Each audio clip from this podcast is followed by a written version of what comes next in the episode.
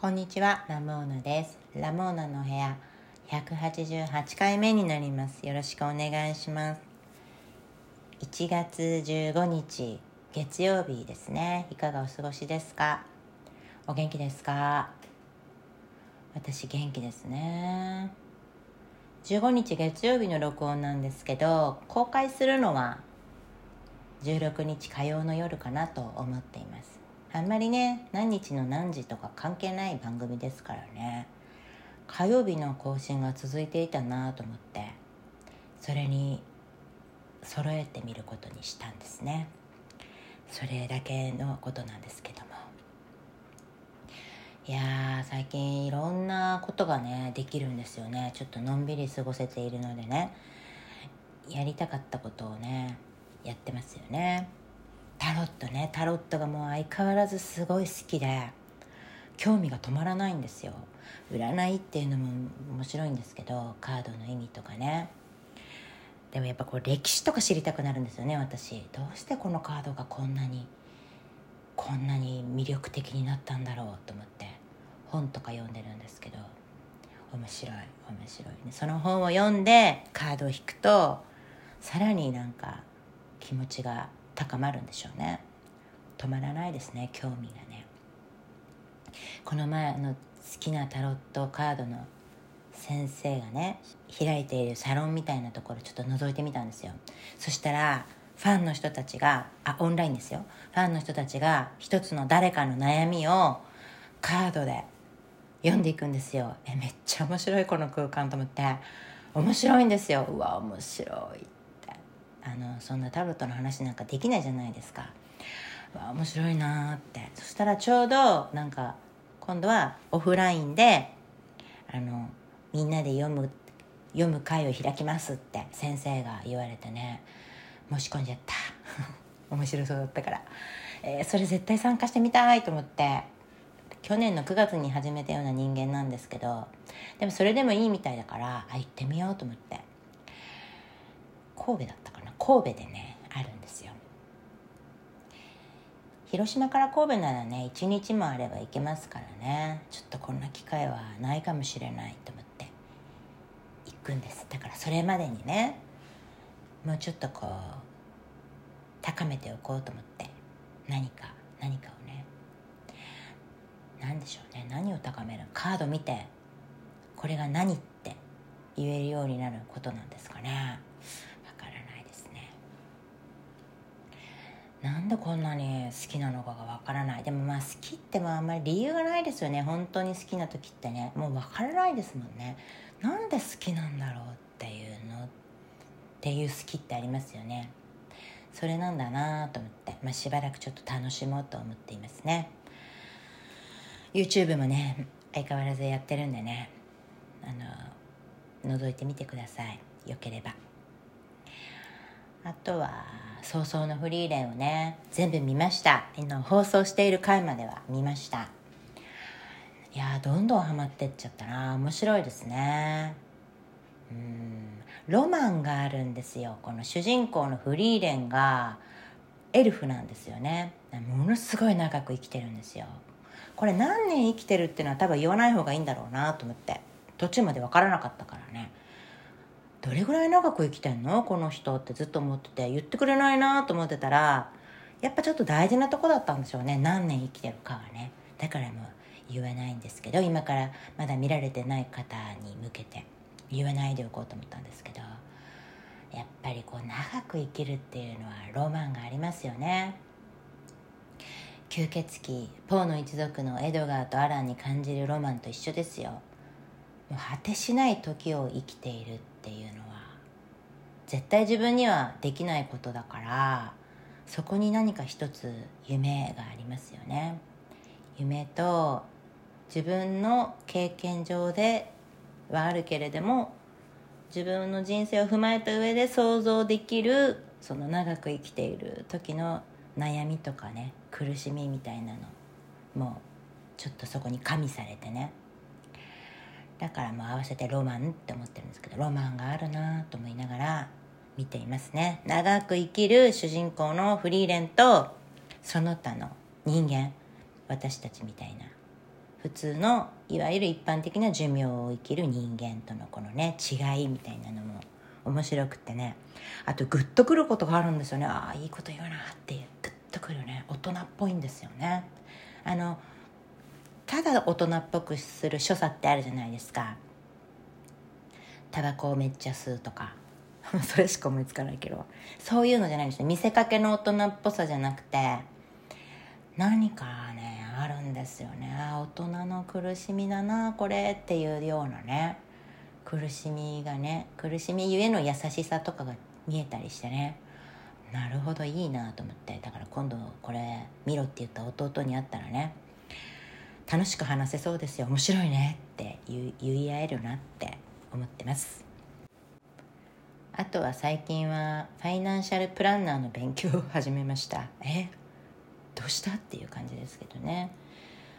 いや本当お金のことがさっぱり分からなくてですね。税理士さんとか銀行の人とかと話してても何言ってんだろうなっていうことがもう多くてねうんざりしてたんですよね。でお金の勉強はちょっとやっとかないといけない。嫌いじゃないから別に数字がね。数字が嫌いな人はやらないでいいと思うんだけど嫌いじゃないのに分からんっていうのが嫌だなって思っていて。で YouTube とかであの先生とかが動画上げてくれてるじゃないですか。あれ見てたんですけど YouTube って第1回とかが見見にくいんですよね。なんかわからないけど私探せなくって私ってなんか1回目2回目3回目って積み重ねていく勉強方法が向いてるタイプでそうじゃない人もいると思うんですよ。気になるところをピックアップして知識を貯めていけれる人もいるんですけど私それができなくてもう順番順番っていうのが向いてるんですよね。でそれをすると YouTube の勉強にはねもうちょっとねストレスを抱えていてですね1回目2回目でしてほしいみたいな。うんダメだと思ってそれであの通信教育とかあるじゃないですか。UCAN とか。ああいうので勉強すればいいんじゃんってことに気がつきましてですね。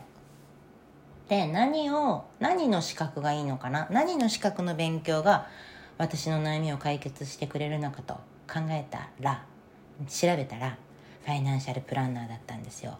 簿記もいいけどその一般教養をお金の一般教養が学べるのはファイナンシャルプランナーですよって。それは YouTube で 勉強したんですけどね。教えてもらって。あそうしようと思って。それでね申し込んでね1月いつぐらいかな？4日とかからかな？勉強し始めたんですよね。面白いですよ。何にも知らなかったなと思いながら勉強しています。また面白いことを学んだらここでお伝えしますね。はい。今私はタロットとファイナンシャルプランナーの勉強をしているっていうご報告でした。お便りをねいただいていたんです。西さんという方からいただきました。ラモーナさんこんにちは。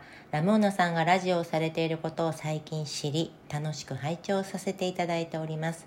何かを聞きながら家事をするのが好きなので第1回の放送まで遡って聞かせていただいています。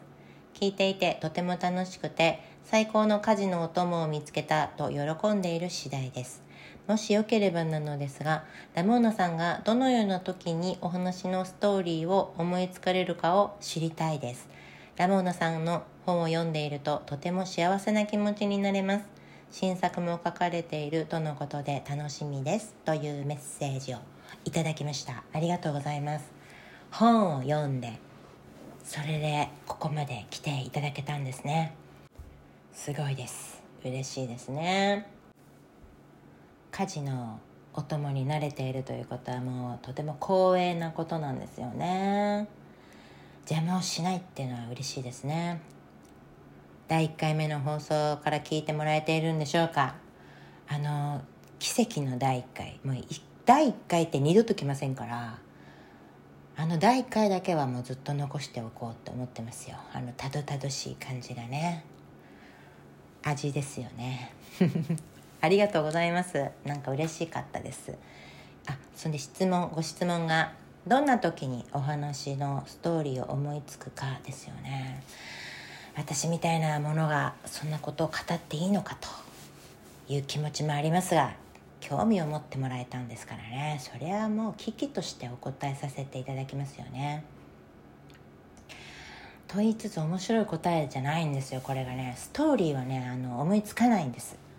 あの書きながらストーリーがあの思い思いつくっていうか展開していくタイプですね。はい。なのでないんですけどただ書き始める前っていうのはありまして書きたいって思う気持ちが生まれる瞬間はすごい面白い映画とか漫画とか小説を読んだ時ですね。もうこれ絶対なんですよね。こういうものがないとあの書こうって気にならないですね。でまたすごい面白いものを見たり読んだり聞いたりしてもうすごい繰り返しそれを摂取してしつこいぐらいずっと同じもの見てそれで自分の中に溜めていってあの書き始めるっていう感じですかね。あんまり面白い答えじゃないかなと思ってるんですけどすみません。そうですね。でも本当書き始めるまでが本当腰が重いのでそれが大事なんですよね。書くってすっごいあのしんどいんですよね。なんて書くのかわからない時があるんですけど本当にしんどいんだけどどうしてもやっぱり書きたくなる時っていうのがあってそれは最高に面白いものを摂取した時やろうっていう気持ちになるんですよね。なんかその読んだりしてたもののでどうして自分が感動したのかっていうことをすごい考えるんですよ。考えてああこういう気持ちがあるんだなって気づいてでその気持ちをお話にしようって書き始めるんです。だからあの話の流れとかは書きながら決まっていくっていう感じですかね。そういう感じの書き方です。どうでしょうか？新しい話もね今まだ書いてないんですけどそうなんです。3月にね新潟の方でイベントがあるっていうのを見て新潟行ったことないいや行ったことあるんです。中学校の時修学旅行で行ったんですけどあれ以来行ってないなと思ってちょっとね何にも覚えてないからその修学旅行もなんかスキーだったんで何も覚えてないんですよね。違う違う中学校じゃない高校だ。まあどっちでもいいんですけど高校だ。記憶がないから新潟にも行けるし本を出すっていう締め切りもできるしいいなと思って。考えていますね今ね。書き始めないとはいけないんですけどね。楽しみにしてるよって言ってもらえることは本当に嬉しいのでね。また言ってください。ありがとうございます。こんな感じでよかったですかね、まあ、また何かあったらお便り送ってください。西さんありがとうございました。えー、じゃあ今日はこの辺で終わろうかなと思います。今日もここまで聞いてくださってありがとうございました。それではまた来ますね。さようなら。